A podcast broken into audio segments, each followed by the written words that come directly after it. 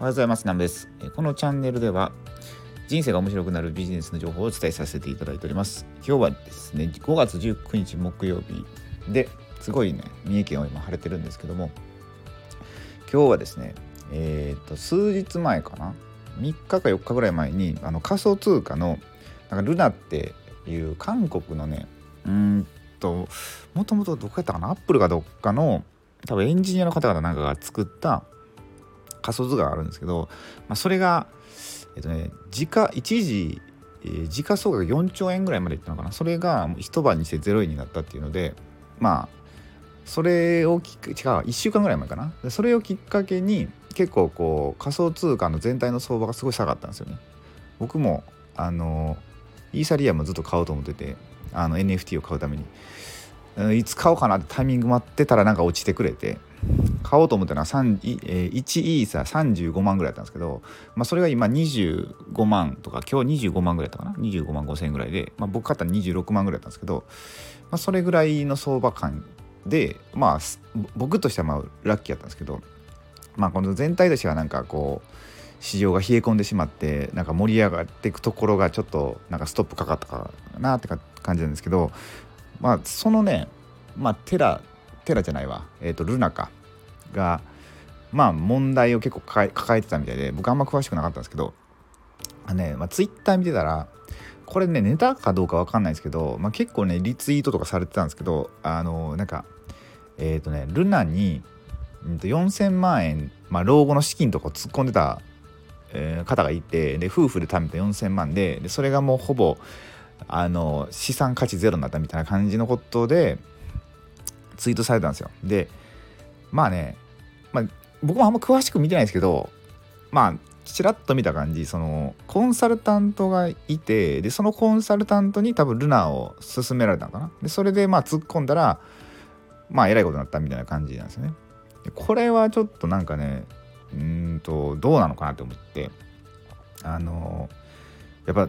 なんすか4000万円。まあこれネタかどうか分かんないですよ。ネタかどうか分かんないですけどまあでも韓国ではめちゃくちゃそういう方いるんですよね。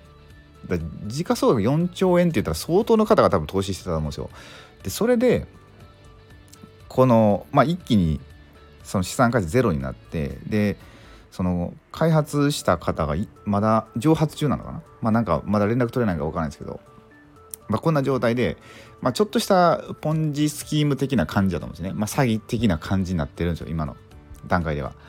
で、それで、まあ、そのツイッターで流れてきた方見てたら、そのまあ、コンサルタントにお願いしたと。それってどうなのかなって思ったのが、あのもうちょっとちゃんと自分で情報調べてでその上で納得した上で、まあ、買わないといけないとそのコンサルタントに任せっきりとかまあ、ある程度はねなんか勉強したかもしれないですけどもっとね何て言うかな明らかにちょっと勉強したなしたらルナってねめっちゃあの危険やなっていうのはなんとなく分かると思うんですよね。僕もそんな詳しくないですけどその仮想通貨に。それでもなんかまあ危なそうやなっていう感じはしたんですよね。うん。まあビットコインぐらいまでいったらいいと思うんですけど、まあ、それでもねそうやって今えっ、ー、と一時期1週間ぐらい前だったら500何550万ぐらいやったんかな？1ビットコイン。それが今400ちょっと2 3 0万ぐらいになってると思うんですけどまあそれでうんとまあ一喜一憂してるっすよね。僕昔、まあ、FX とかビットコイン買ってたんですけど、まあ、その結構しんどいんですよねメンタルが。あのその日の上下にあの、まあ、相場の上下で自分の気分もそれと同じように連動してるんですよね。あの、まあ、相場が上がったら僕の気分も上がるし下がったら自分の気分も下がるしっていうので、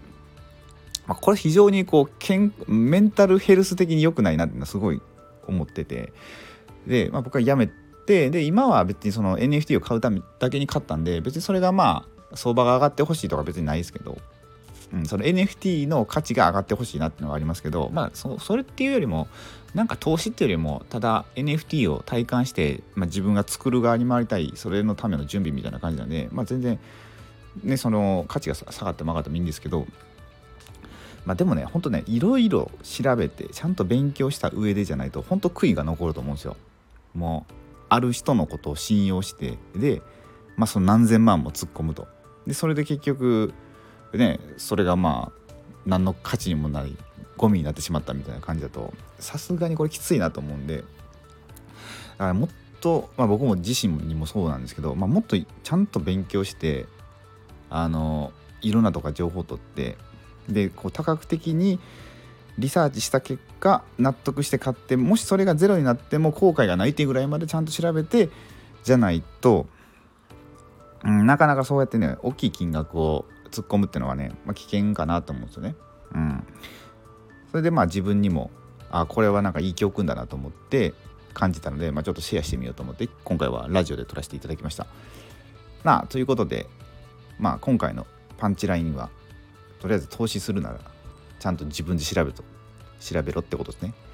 うん、あんま他人に依存するとね、うん、結構ね悔い残ると思うんですよ。僕も今まで多々いろんな失敗しましたけど、まあ、自分の頭でちゃんと考えてなかったなということがあったので